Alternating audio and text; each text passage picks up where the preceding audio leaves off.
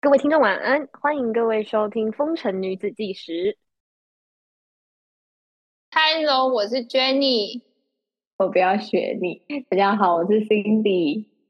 最近因为那个日本已经开放了嘛，所以很多人都准备要出去玩。那其实旅行这件事情，应该大家都蛮喜欢的，但是旅行中就会发生各种就是好的、坏的事情。所以今天我们就想跟大家分享一些我们在旅行中曾经发生难忘的事情，包括有一些可能靠近就会有诅咒的部分。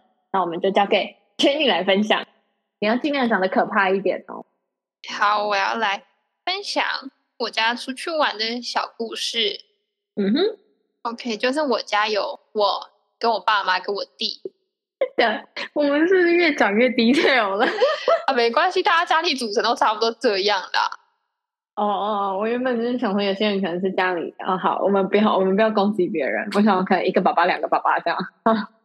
这个故事是有上下集的，上集发生在我高中三年级的时候，我还记得那时候考完学测，然后那个寒假我们家就去阿里山玩，是第一天住阿里山上的一个饭店，第二天要去台中过一夜，然后再回家。在阿里山的那一夜，我还记得，就是这一上集的主角是我弟，他在阿里山，明明就是在深山里面，他就硬要在饭店的自助餐吃很多蛋菜，他就狂吃蛋菜。我不懂为什么在阿里山上要吃蛋菜，哎，所以你只是想抱怨这一点吗？他 没有蛋菜没有什么好抱怨的。在隔天下山之后，我们就到台中要再过一夜，结果就在那一个晚上，我弟就开始狂吐一波，狂吐大吐。但那时候其实我已经睡到失去意识，大概半夜凌晨可能两三点，我爸妈就把我叫起来说我们要回家，因为你弟狂吐，感觉重病了。所以我们就彻夜的回家带他去看医生，最后他就是得了诺罗病毒的那一种肠胃炎，而且我超生气，为什么？我就是很愤怒，因为我那时候有点着迷喝饭店早餐自助餐的热可可，就是机器按出来的那个热可可，我就那一天晚上我超期待隔天早餐可以喝到饭店机器按出来的热可可。我就超生气，我就大概嘴了我第一个月，他害我喝不到那个热可可。他弟弟就已经吐到快死了。我我会想到就会拿出来嘴他一下。但最近后来我们去住饭店，他就说那饭店有热可可你要不要喝？我就说我不要，我已经失去热忱。你真的是很花心哎、懂我对饭店热可可的执着吗？这个故事只是想证明姐姐就是会一直欺负弟弟吧？我那时候就是喜欢饭店热可可，没有人可以阻止我。呃，包括已经吐到快挂掉的地步。对，因为那时候我已经昏睡了。啊，讲到这件事情，我也想到我弟小时候，他就有一天半夜，他就盲肠炎，那我那时候也昏睡了，他就被带去医院，然后隔天起来发现我全家都不在，我想说到底发生了什么事情？所以半夜的那些动静，完全完全你都没有感觉到。我好像有感觉到有人出门，但因为我很累，我想说算了，我要继续睡觉。隔天才发现，原来他肠胃炎，呃，不是他盲肠炎了，都已经把盲肠割掉了，变成没有阑尾的人。然后姐姐还在家里呼呼大睡，好可怜哦，好可怜，poor poor 弟弟。好，完了讲一讲我们全家出去玩悲惨故事的下集。下集是发生在去年，嗯，好新哦。去年有一阵子我们家很着迷，就是找一个假日，然后去嘉义、台中之类的过两天一夜，然后狂吃一波。就我们家的行旅游行程是很没有深度的，我们就只会吃，不会去逛一些什么美术馆、博物馆之类的，就是一直大吃大喝。很爽啊！你不要攻击别人哦。不去逛美术馆怎么了吗？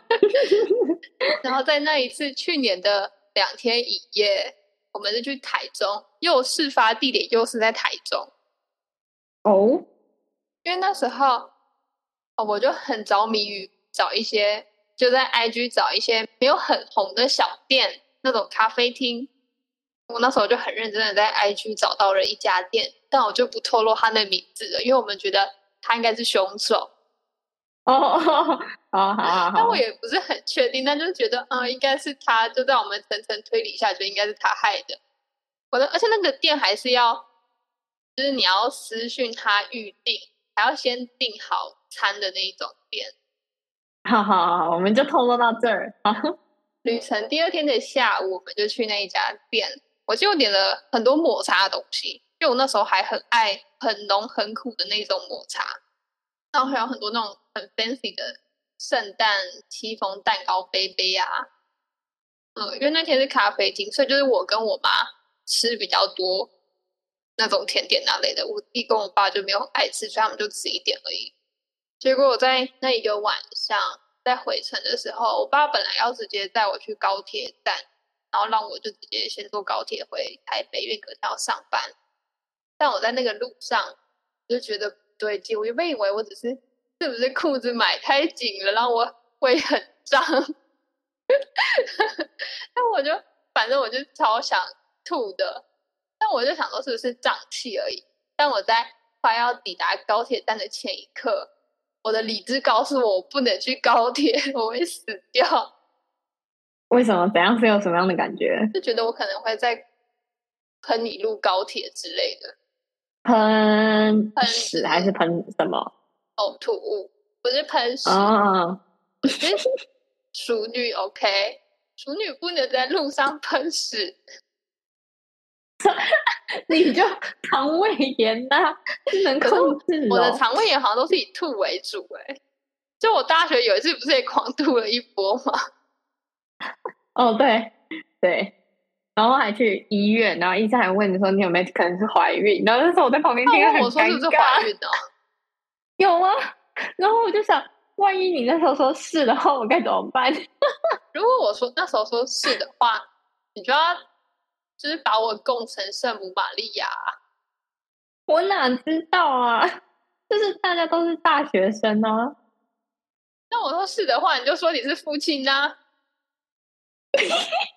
靠！那这样会把我们抓去做医学研究吧？终于突破人体极限，那一夜我就非常的为难，就对了，不知道该听还是该听。好，继续。那我们回归正题。我觉得当下当机立断，跟我爸说我不要下车了，先带我弟回学校就好。后来就送我弟回学校之后。我就跟我弟说我不行了，找一个地方给我吐，然后他就他就拿了一个呕吐袋给我，我们两个就走到一个没有人的阴森森的黑黑的小角落，我就在那边狂吐特吐，感觉把我的灵魂都吐出来。但所以你还撑到先送弟弟回学校哦，撑那么久啊？因为从高铁站到他学校其实蛮近的啊。哦，好好，你继续。对。就在那边狂吐特吐了一波，然后在我吐到正兴庆的时候，旁边突然有两个人走出来，害我很为难。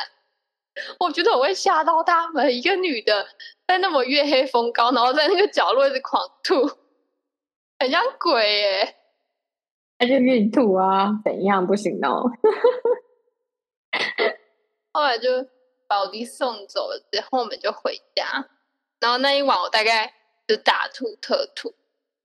但我忍到隔天才去看医生。Bravo！啊，结果隔天是连我妈也跟我一起，两个要死不活的人躺在沙发上。哎，那妈妈当天晚上有任何症状吗？还是是隔天？好像也还好，她就是有一点不舒服，但她没有像我一样大吐特吐。哦，你是比较走浮夸路线。然后我弟跟我爸就是大概只有拉肚子的部分。后来隔天我还记得，我爸就打电话给我们说：“你们去看医生了吗？”然后就跟他说：“我跟妈妈两个人都动不了。” 他说：“你们两个总有一个人要开车去看医生吧？”后来我妈才勉强带我去看医生，而且那是我上班三年以来第一次连续请了两天假。上班哦，我平常最多请一天，我就觉得很不好意思。这样的时候真的觉得快往生了。天哪！God bless you。那从那之后，我就再也不敢吃抹茶口味的东西。我以前超热爱抹茶、欸，我以前是抹茶控，重度抹茶控。所以你是因为这样子有呃创伤症候群吗？我我跟你讲，我因为肠胃炎不敢吃很多东西，就我是一个很容易肠胃炎的人。我以前国中、高中的时候，每年圣诞节那一段期间都会肠胃炎。我还记得我国三还是国二，我们那时候学校会办圣诞节活动，然后我那时候很喜欢一个男生，反正我就很想要去参加那个活动，因为就可以跟他玩。对，然后我那一天 就重病，就是全身酸痛又发烧，然后那时候好像是 A 型流感的嗯肠胃炎。然后我还穿好嗯制服，然后硬走下来跟我妈说我要去上课，但他们对阻止我去上课，所以我就一个人躺在沙发上。我还记得那个下午，就灯都关着，然后就我一个人躺在沙发上，觉得要死。这也是因为你没有去那个圣诞晚会，所以你又多单身了一段日子吗？很可能哦。那时候就打开新闻，刚好在播有一个国中少女，她得 A 型流感，然后死掉。我那时候看到就觉得我悲从中来，我就想说，下一个会是你是吗？对，你懂吧？就那个午后，然后又没有开灯，我就一个人要死不活躺在那。但你还是顽强的成长了呢。打完来讲，我因为肠胃炎不敢吃的东西，好，你继续。不敢吃那个麦当劳的大麦克，哦，天哪！因为我有一年肠胃炎，以为我好了，我就去买了一个大麦克吃，然后吃完我又开始狂吐。哇，还有那个哆瑞咪，但我不知道这家店现在还在不哦在、欸。就它是一家卖绿豆甜汤、红豆甜汤那类的店，还有还有什么？那最下来接下来最经典的应该就是抹茶。我以前真的超爱抹茶，但现在如果菜单有抹茶，我就不会点它。所以我现在要呼吁大家，如果肠胃炎的话，不要乱吃你喜欢吃的东西，你以后就会恨它一辈子。不是不是不是，应该是说你根本不知道吃的东西会肠胃炎呢、哦，也是这什么。奇怪的呼吁？但如果你肠胃炎之后，你就不要再就是，如果你在肠胃炎的当下，你不要突然觉得你好了，然后就开始去吃。是啦，但我相信应该，如果你因为这个东西肠胃炎，通常都会有一点点，有一段时间不太敢吃，因为你通常会吐出一堆它，对，然后你就会嘴巴就全部都是那个的，味道。你就会想到那对个味道，你就有点反胃。我也有一个类似的故事，所以嗯，没办法，好，我要帮这个故事做一个了结，是了结你吗？做，做一个总结。。总结就是我们全家得到一个结论，这个结论就是我们不能四个人一起在台中过两天一夜，两天一夜很危险，两天一夜就会有一个人得肠胃炎。不是啊，可是你弟吃蛋菜吃到不舒服，其实在阿里山上啊，不是吗？对啦，我们那时候是怀疑是那个蛋菜啦，因为那时候我们回来，后来就是大概隔了没几天，就看到新闻有报说阿里山的那个饭店有什么集体的食物中毒事件，哦，所以确实有这个事件了。所以我们就想说，我弟可能也是因为里面的什么东西，所以这样。哦，那这个好像跟台中没什么关系。但就台中是一个诱发的地点，啊台中会啊诱发一切。天哪，这听起来像鬼故事哦我哦。们四个人再也不会一起去台中过夜了。好的，所以大家就是，如果在台中看到一家四口的话，就绝对不是 Jenny 一家。嗯，这个结论有精辟吗？有有，我觉得这个结论很棒。所以刚刚讲到的是 Jenny 一家不会在一起去的地方台中，那之后就来讲讲我会一直常常去的地方，叫做九份。你最近还有去吗？嗯，我现在大概都是可能三四个月还是会去。你有三四个月就去一次，对啊，但我大学的时候是几乎每两三个月就会去一次。我觉得你跟疯子一样，还好吧？就因为我这人信奉的观念就是换个地方休息，所以旅行对我来说也不是一定非得走很多行程，就是可能只是离开你原本一成不变的生活，然后去到另外一个比较舒服的地方晒太阳，吃吃好吃的，然后就是非常慵懒的让自己充电，这样。所以我就很喜欢去九份，也就是会带很多人去。这件事情就发生在有一次我跟 Jenny 一起去九份的时候，我们就住那种青旅，就当天住的人好像就只有我 Jenny，然后还有另外两个就是从大陆来台湾的自由行的观光客呃背包客这样子。我们当天晚上就是有小聊一下，结果隔天我们就立刻跟青旅只合住了一个晚上的这两个人，然后我们那时候我跟 Jenny 原本要去金瓜石。然后他们就决定要跟着我们一起去，所以我们就结伴同行，大概就是半天的行程。他们两个原本不认识，对不对？对他们原本也不认识，因为一个好像是在东北，然后一个是在福建还是广州，所以其实也是一南一北超远。就总共我们四个人，就刚好在青旅一起住同一个晚上，然后就认识。其实我觉得蛮奇妙的，我以前从来不觉得我是。会在青旅，就是跟不认识的人一起聊到凌晨，然后隔天还一起出去玩的人。嗯，而且最重要的是，聊完一起出去之后，就是我觉得他们也很热情，因为他们就是说，哎，你们有没有微信这样子？因为其实他们之后还有一些环岛的行程，他就把我们加到，就包括他们之后在整个环岛路上认识的人都加进一个群组，然后他们就会在那个，对他们就会在那个群组里面。分享他们沿路上的一些照片啊，一些心情。所以他们两个人都是环岛，对。他们后来是不是还有约好说要一起走一段路之类的？对对对，好像他们之后还一起去东部玩几天，就等于是说蛮莫名的，大家就在情侣认识，就有一段小小的缘分。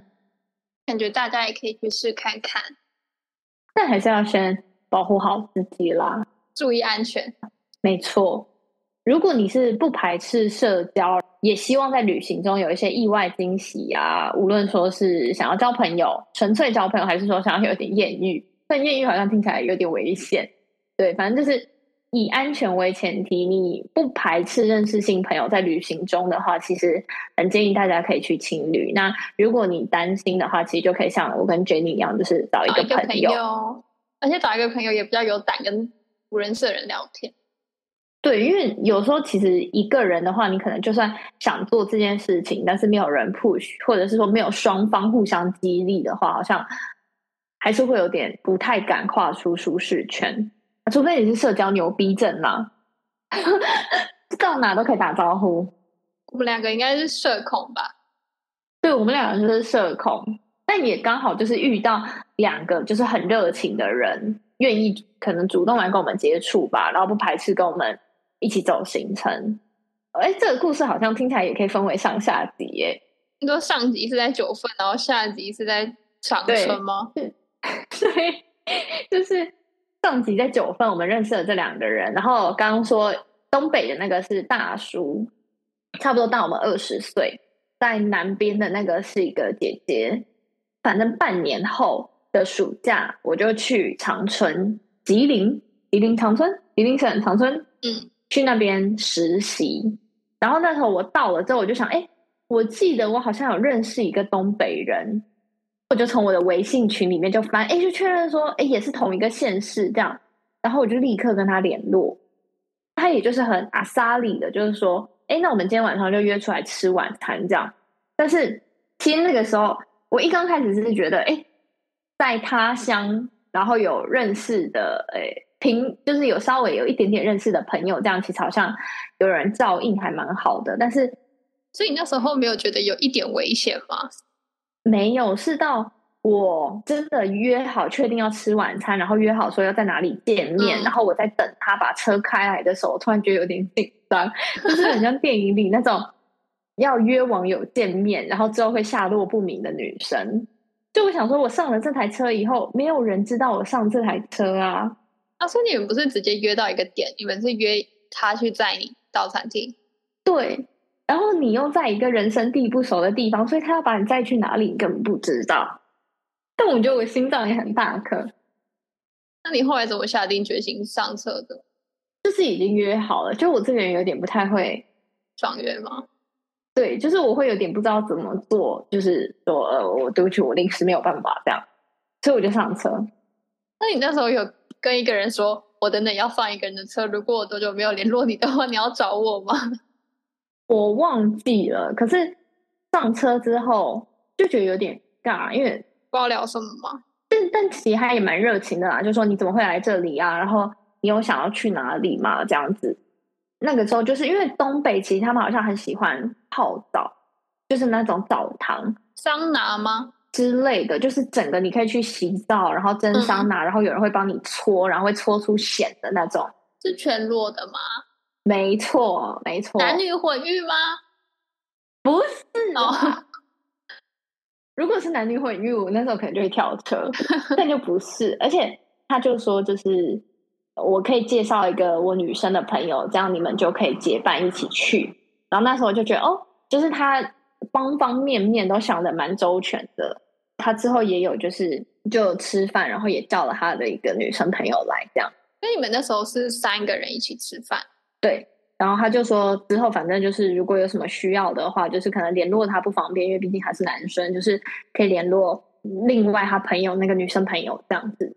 因为稍早的时候，他有问我说，就是在长春想要去哪里玩，我就说，哎，觉得长白山好像大家都会去。结果他当天晚上就立刻联络他在做那种旅游安排的朋友，直接就是找了当天晚上，然后直接找了差不多十个人左右吧，就成了一个小团。然后说隔天要出发去长白山，这么快？他就说你就回去，因为我那时候住饭就那种旅店，然后就是那种很黑，然后你会很担心一进去就是不是会放那种备品吗？然后我第一次看到备品放了好多保险套的旅店。您说你们出去玩住的地方，还是你那时候实习的时候住的？呃，没有没有，就是实习前。就是我还没进公司，还没住到公司宿舍，对对，我先到。反正就只是一个小插曲，跟大家分享一下。那是我第一次看到，人生第一次看到好多保险套，就是啊，我还记得是什么旅店有这么大的需求量，是不是？然后他就说，你就回去旅店，然后把你的行李整理一下，我们隔天一大早就出发，就是这么的仓促。我就真的就这样子哦，我那时候二十岁，然后就跟着一个。半年前在九份认识一个晚上，在长春又吃了一顿晚餐的大了我二十岁的大叔，然后还有一个姐姐，然后跟一群完全不认识的人一起去长白山。跟大家宣导一下，其实这样子是有一点点危险的。你那时候心脏很大哎，如果你爸知道的话，应该会去把你绑回家吧？哦，那天我那时候我们的行程好像是三天两夜。嗯，哎，三天还四天，反正我好像是到第二天还第三天晚上才跟我爸讲，然后我爸那时候就整个就大怒，那你有跟他说你跟谁去吗？我有点忘了，可能有吧，反正就是我肯定是讲说什么就是朋友之类的，然后就去长白山，然后他就大怒，他说我以后不会再让你出去了，活该啦。那那几天好玩吗？你们在长白山做了什么事情？除了吃生牛肉这一件事情。哦，还有，对不起，这不是我主动要吃的。对我这这是我很抱歉，但不是我主动要吃的，我就是被人带着去吃。哎，那生牛肉那一顿餐，那一顿餐主要是吃什么？呃，生牛肉等一下说，就是我还有吃狗肉。狗肉吗？对。那你可以分享一下。就真的就是外面就直接有养狗，那养的狗是土狗那种吗？大黑狗？对，就是那种看起来很凶神恶煞的狗。然后我觉得那一餐我就吃的很，那它真的有挂香肉两个字吗？好像没有，因为感觉就是那种深山里面的那种小店。哦，那他带你去吃的时候是有跟你说我要带你去吃香肉，还是你就莫名其妙被带去然后吃了？他们那时候好像是在那一条路上，就是有点在山上，就在那路上找说午餐要吃什么，然后就刚好看到，就说哎，就刚好哎，狗肉试试看，但我其实那时候蛮排斥的，因为我觉得，嗯，我不想吃。可就是你被带着去，然后整桌就是所有的菜里面都有狗肉，就是就就就嗯。那你现在也忘记是什么味道或好不好吃之类的吗？对，因为我只记得我那时候真的很排斥。但我觉得，就是如果出国的话，我应该也会尝试看看吧。毕竟都去了。是啦，只是当下真的就是没有心理准备。我刚刚讲到生牛肉，嗯，就我觉得不知道是不是因为中午吃狗肉就很排斥，还是说就是晚上吃生牛肉，因为那一餐是吃东北嘛，就是其实离韩国很近，所以就是他们好像很多文化也是比较偏朝鲜的。这就是吃韩式，然后有生牛肉。当天晚上吃完，我就开始上吐下泻。我第一次人生体验到，就是你屁股坐在马桶上，然后 你整个侧身往旁边就是吐。我懂，就是上面在吐，下面在拉，你完全就是忙得不可开交。半夜两三点去医院，是他们带你去的吗？对，因为我不知道为什么，好像那时候叫不到车还是怎样，所以我们是走去。但幸好医院很近，然后走的路上。还在吐，天哪！我人生第一次在他乡打点滴，就那天晚上打了两百一十元人民币，不知道是因为怎样，反正就跟着一群陌生人去了长白山。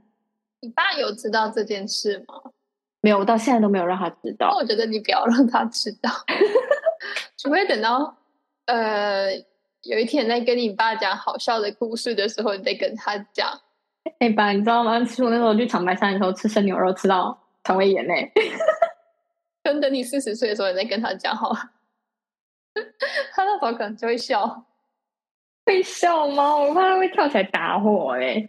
会啦，等到四十岁的时候。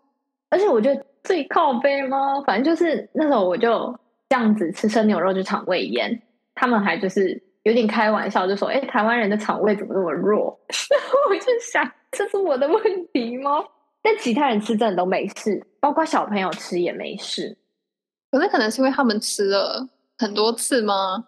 因为你突然吃到那个东西，可能就是它跟你的胃有点互斥。可能，而且隔天，你刚刚不是说是你如果肠胃炎，你就尽量不要在你还在发炎的期间吃让你肠胃炎的那个食物。嘛，对不对肠胃炎隔天你要吃很就清淡一点。没错，你知道他们让我吃什么吗？他们让我吃牛肉面、牛肉汤。你吃啊？我没有，就是他们就说你要补充营养啊，你才吐成这个样子。来啦，吃一点啦，这个牛肉汤很清淡，然后上面飘着一层油。肠胃炎不能那样。然后就想，我前一天才因为对啊蒸牛肉，然后肠胃炎，你再让我吃这些牛肉，我看了都觉得害怕。那你怎么说服他们？你不要吃那个东西？我就说我真的没有办法。就我们家这边都是吃点白粥啊、吐司什么。他就说吐司没有营养啦，完了吃点这个牛肉汤啊，很清淡啊。然后就因为这样，我有一段时间很怕牛肉。他们得过肠胃炎吗？我不知道，我真的不知道。对不起，我觉得我我虽然不能代表台湾人，但是我觉得对不起，因为我让他们觉得我们的肠胃很弱。对，我想到就是一个牛肉引起的肠胃炎小故事。你想到啥？我那时候去，在我去苏州的前一次去大陆出差的时候，嗯，我那时候在上海，然后有一天午餐我们点外卖，然后我点了一碗紫薯粥，嗯，然后那个紫薯粥送完的时候，我打开我真的吓到，怎样？它是紫色，一整碗是紫色的东西，而且是。鲜紫色，就很亮的那种紫色，就是整锅紫色，很像紫色颜料。但我还是吃了，而且其实蛮好吃的，我必须说是好吃的。但我吃完之后，对啊，而且那一天是我们去的最后一天，大概晚上就要回来。我吃完之后，我下午我大概活在厕所里，耶，我狂拉，哎，我不知道是紫薯的关系，还是因为它是紫色颜料的关系。你要不要去查，会不会是紫薯本来就比较容易排便或什么？我觉得应该是没错，因为它就是地瓜，真的很可怕哎！我就拉到，我觉得我走不出那个厕所。所以我们是不是要在温馨提醒，就是旅游外出的时候小心饮食？哎，我也去过柬埔寨，柬埔寨路边很多卖那种虫哎、认真虫。我知道那种什么炸蟋蟀那类的东西嘛，然后一滩很多虫。你有吃吗？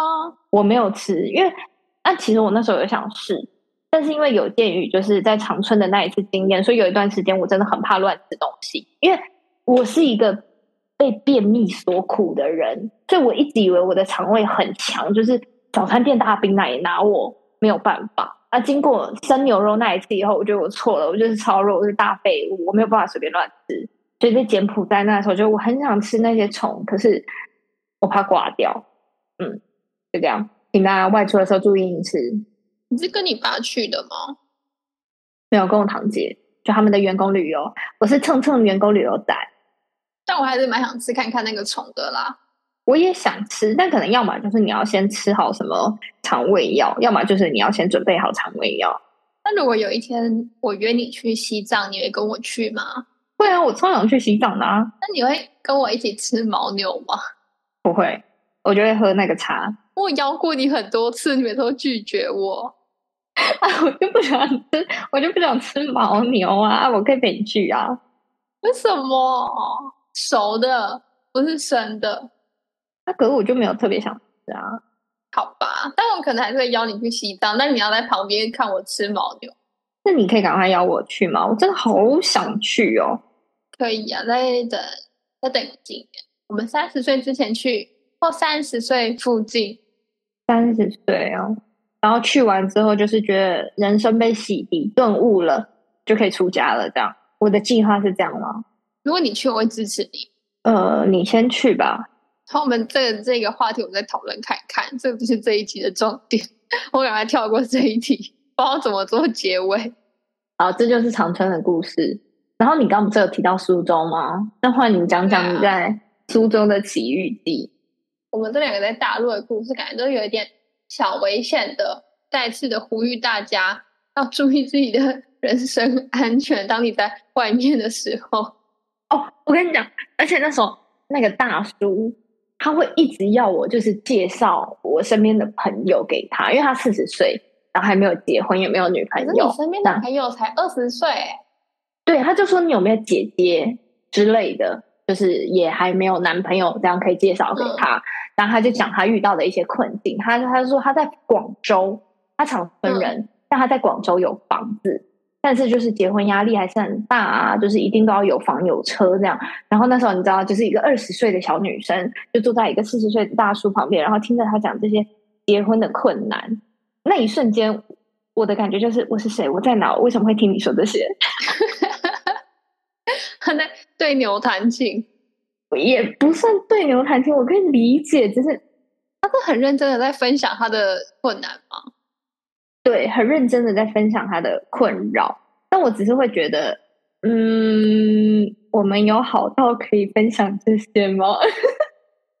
哎，可是在广州有房子，听起来好像还听起来蛮好的、啊，蛮厉害的啊。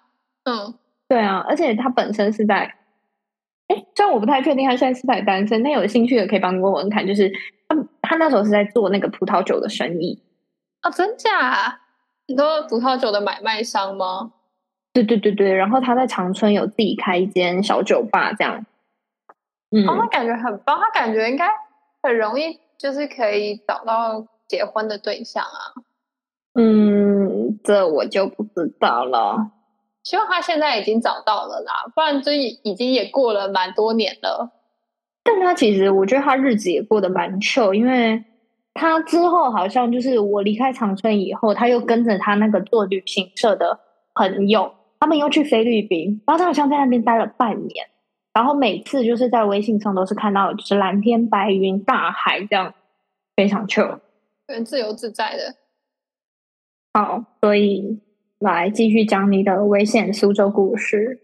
我前年的时候，在十二月底一月初的时候去苏州出差了三个礼拜。新地也那时候有我们有重叠，大概一个礼拜我们都在苏州。而且我一开始以为啊，我直到这个节目开录的前一刻，我还以为他是为了追爱所以才去苏州的。但我现在已经理清了，追什么爱？他是为了追我才去苏州的，是大便啦！你是没有听清楚我刚说的话。好啦，他是为了只是想去跨年所以去的，所以没有要追爱，我都误会了。我想说那时候我觉得他是疯子，竟然可以为了一个男的然后跑去苏州。没有，没有这回事。好，所以呢，苏州怎么了？因为我有一天，因为那一天刚好大人都不在，我就跟我同事说，那我今天要出去跟朋友玩。我那时候在工业区。苏州的工业区大概就跟新竹的科学园区的概念差不多，但是又更大，地很广，然后就很空，所以就是下班之后那边出去真的是一片黑漆漆的，啥都没有。所以我那一天就跟新弟约了要在苏州的市区吃饭，所以我就下班就非常愉快的搭着公车去市区找新弟，结果没想到我。在我们吃完饭之后，地铁站跟他 say goodbye。我那时候其实有两个想法，那时候大概九点多吧。我第一个想法是我要先搭车到一个搭地铁到一个比较大的车站，那边应该很好叫车，我就可以叫车回去。第二个想法就是我就搭到工业区的那一站，因为我觉得那边应该就是总叫得到车吧。反正我后来，因为我就觉得很麻烦，我就搭到了地，就是离工业区很近的那一个地铁，想说出去再怎么样，我出去地铁站外面一定都会有计程车吧。结果我就出去，发现，哇靠，黑黑的一片，啥都没有。我那时候心真的是凉了一半，那时候很黑，我觉得那时候千头万绪，想说。我是要自己从这边走回去住的那里吗？但那真的有点远，真的有点远，而且很黑，我就很害怕。还有想说，还是我要再搭地铁回去比较大的站，然后在那边叫车回来。反正千头万绪，我就万念俱灰的搭着电扶梯下去车站，想说我到底要怎么办？我还想说要不要打电话给我同事，叫他救我。因为我那时候有一个叫车的困境是，其实，在大陆你用手机其实很好叫到车，但因为我那时候，因为你用那个 app 叫车，你要有大陆的账户，你才可以线上支付，就它不能够用现金支付，所以我那时候就没办法叫车，因为我没有账户。最后我在万念俱灰的情况下，我终于鼓起勇气，呃，鼓起勇气勇气，勇气。真的是吓死我！就是去找 地铁站的站务人员阿北，我就跟他说：“你可不可以帮我叫车，然后我给你钱？”但他们一开始跟我就是讲了很久，他们不太懂为什么我不能自己叫车。他们是不是觉得你身份很可怕、很危险？对，因为他们应该没有经历过你不能够用你手机叫车这件事情，因为他们那边所有事情都可以用手机解决。对啊。反正我后来就是装可怜，然后用无辜的大眼泪汪汪的看着他。然后呢，后来就很好心的帮我叫了一台车。我真的快吓死！那出去真的很黑，你绝对不会想要在那里走二三十分钟，然后走回去，很可怕。嗯，我觉得就是如果真的你外出，然后遇到这种不得已的状况的时候，就尽量就是公共场合找公共场合的人求助。我觉得大家都还蛮乐意帮忙的，而且尤其是就是你去找，就是像地铁站的工作人员啊，你可能在路上找陌生人，还担心说对方是坏人，但是如果你是找这种站务人员啊，或者就像就像我们说便利商店的人员，可能相对上来说会比较安全一点。然后不是有说，如果你真的遇到什么事情的话，你不要喊救命，你喊失火。真的有这个说法，对，因为通常现在大家就是可能为了明哲保身，所以你喊救命，反而有些人他不太敢上前帮你，但是喊失火，有些人就是为了逃命，他可能就是会比较发怒。好坏的时候就会多看你一眼吧。对对对对对对，但就是一些防身的小配包啦，就不可能每个人都有武术在身嘛，所以就是尽量找人帮忙什么的。然后如果有轿车的话，就。包括说，就是你就是传位置给朋友，或者是说，就是哎，我现在坐在计程车上，那可能多久以后，如果我都没有跟你联络，你就要来找我，就看怎么办这样子。对，因为像之前大陆滴滴有那个，啊就是有偷拍事件。怎样偷拍啊？就是可能他看到乘客是女生，然后又是晚上，他可能就是前面有一个装置，就是录影装置嘛，然后就是可以偷拍这样子，就拍你的裙子之类的。对，然后可能他们还会有司机群啊，然后里面就是你知道就导致不太好听的一些话对女生这样子，所以其外出大家就是尽量还是多保护自己的安全，然后尽量结伴同行。如果真的不能结伴同行，就是把你的行踪跟你的朋友讲，不要像当初的我一样，就是啥都没做靠背，那就是完全神明有保佑啦，只能这样说。对，不然可能回来就是要么就是少了一个器官，要么就是躺着回来这样。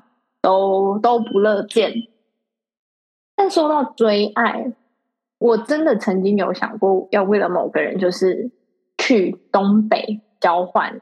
你那时候有吗？有，我那时候很认真在思考，就是我还来不来得及申请交换这件事情。那你可以跟我讲他是谁吗？因为大陆的星巴克他们都有那个咖啡教室。我那时候在东北，在长春的时候就很喜欢往他们的星巴克啊，或者是咖啡厅跑。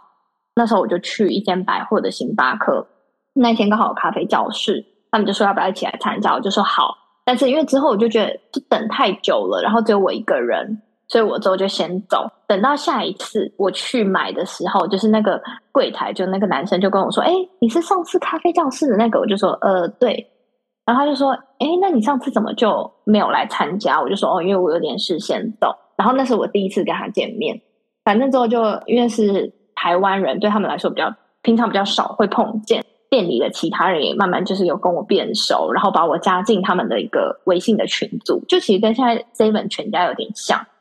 加进去之后，隔天早上就有一个人就透过群组就加我微信，然后他他第一句话就说：“你应该知道我是谁吧？”好烦哦！这什么开头啦？很讨厌哎！算是双方都互相有默契，知道彼此是谁吧？那所以你们就开始聊天了吗？对，然后因为我那时候超激动，我对他有印象，但是我就不知道该怎么找他。就是我一进群组，我第一件事情就是狂翻群组，所以那时候没找到。对。因为他们就是像我们赖群，我们也不一定会用本名，所以就是觉得很气馁。就是说，他还是说他根本不在这个群。结果隔天早上他就主动加，都聊一聊，聊一聊，我们就约好，就那个周末要去长春公园，就是一起走走这样。那两个人 dating 啊？对，因为那时候长春其实温度已经很冷，就是十几度。然后我还记得我穿短裤，就觉得快挂掉。但是我真的觉得他很会，就是包括耳机一人听一边背我啊什么的。在我要叫计程车回去之前，他就亲我脸颊。哦哟！然后被计程车司机看到，一上车他就问说：“嗯，你们是男女朋友吗？”我就完全回答不出来。跟大家分享一下，就是星巴克有一些隐藏菜单，你可以直接跟店员说，有一款叫做那个初恋。他就弄给我喝，酸酸甜甜的，我就突然就哦，那就这种感觉啊，但这还是无疾而终。对，反正这就是我们在旅行中的一些小故事。原本想分享一些粉红小泡泡，就到最后发现，哎，结尾好像也没有到很好。哎，可是我突然想到，就是我们那时候去苏州，应该是疫情前我们最后一次出国吧？对，就是那天晚上，我爸十二月三十一号晚上。我妈也有传给我，对我就在赖的新闻上面看到说，哎，那个武汉好像有报什么流感之类的，然后我爸也打电话来就说，哎，那个小心哦，就是好像武汉有什么新闻这样子，然后我还想说，苏州还好吧，还很远呢，我那时候也这样想，对，然后结果隔回来一阵子以后，好像一月底还二月就开始爆出来，然后那时候就哇，原来离我这么近，一晃也。两年多了耶，但最近应该又慢慢大家可以开始快乐的出去玩了，对啊，但还是就是做好防疫啦，毕竟身体健康比较重要，还要注意自己的人身安全，在尽量放松的情况下，也要注意自己的安全，然后还有身体健康，就是一些不该吃的，我们就不要太常去尝试，除非你觉得自己很勇。哎，我们这一集的结论最后好像变成什么旅游安全教导守则。还是我们下次来录一集，就是例如说你遇到什么危机状况的时候，应该如何应对？那你要怎么做吗？A 跟 B，对对对，好，教大家什么趴下掩护之类的。那我们是不是就结束了？我们是要想一个固定的结尾。那不是啊，你自己就连开头都没有要固定，你还要固定结尾，你被卡掉呢？那你今天结尾你想怎样？我想跟大家说，啵啵，祝大家在旅行的时候有一些艳遇的故事，然后是一个美满的结局，赞赞赞！如果有艳遇，可以跟我分享吗？我想要就是去 copy 你的版本，然后找到一个属于我的艳遇啊！不是啊，人家说一定会成功，是因为长相啊！你喝什么咖啡？那我就我去旁边蹲蹲，你被你要蹲在哪里？就找一个角落把自己蹲在那边。你说有点像卖火柴的小女孩，这样吗？对。那如果大家有因为非长相的关系艳遇成功的话，就可以跟我分享。那什么叫非常像啊？你才没有礼貌哎。好，那我们今天就分享到这边。如果大家在旅行中有什么难忘的小故事，也可以跟我们分享。就这样。然后如果有恋爱成功的这个艳遇故事的话，就分享给 Jenny，她非常需要。对，谢谢大家，拜拜。好，那今天就到这啦。不不。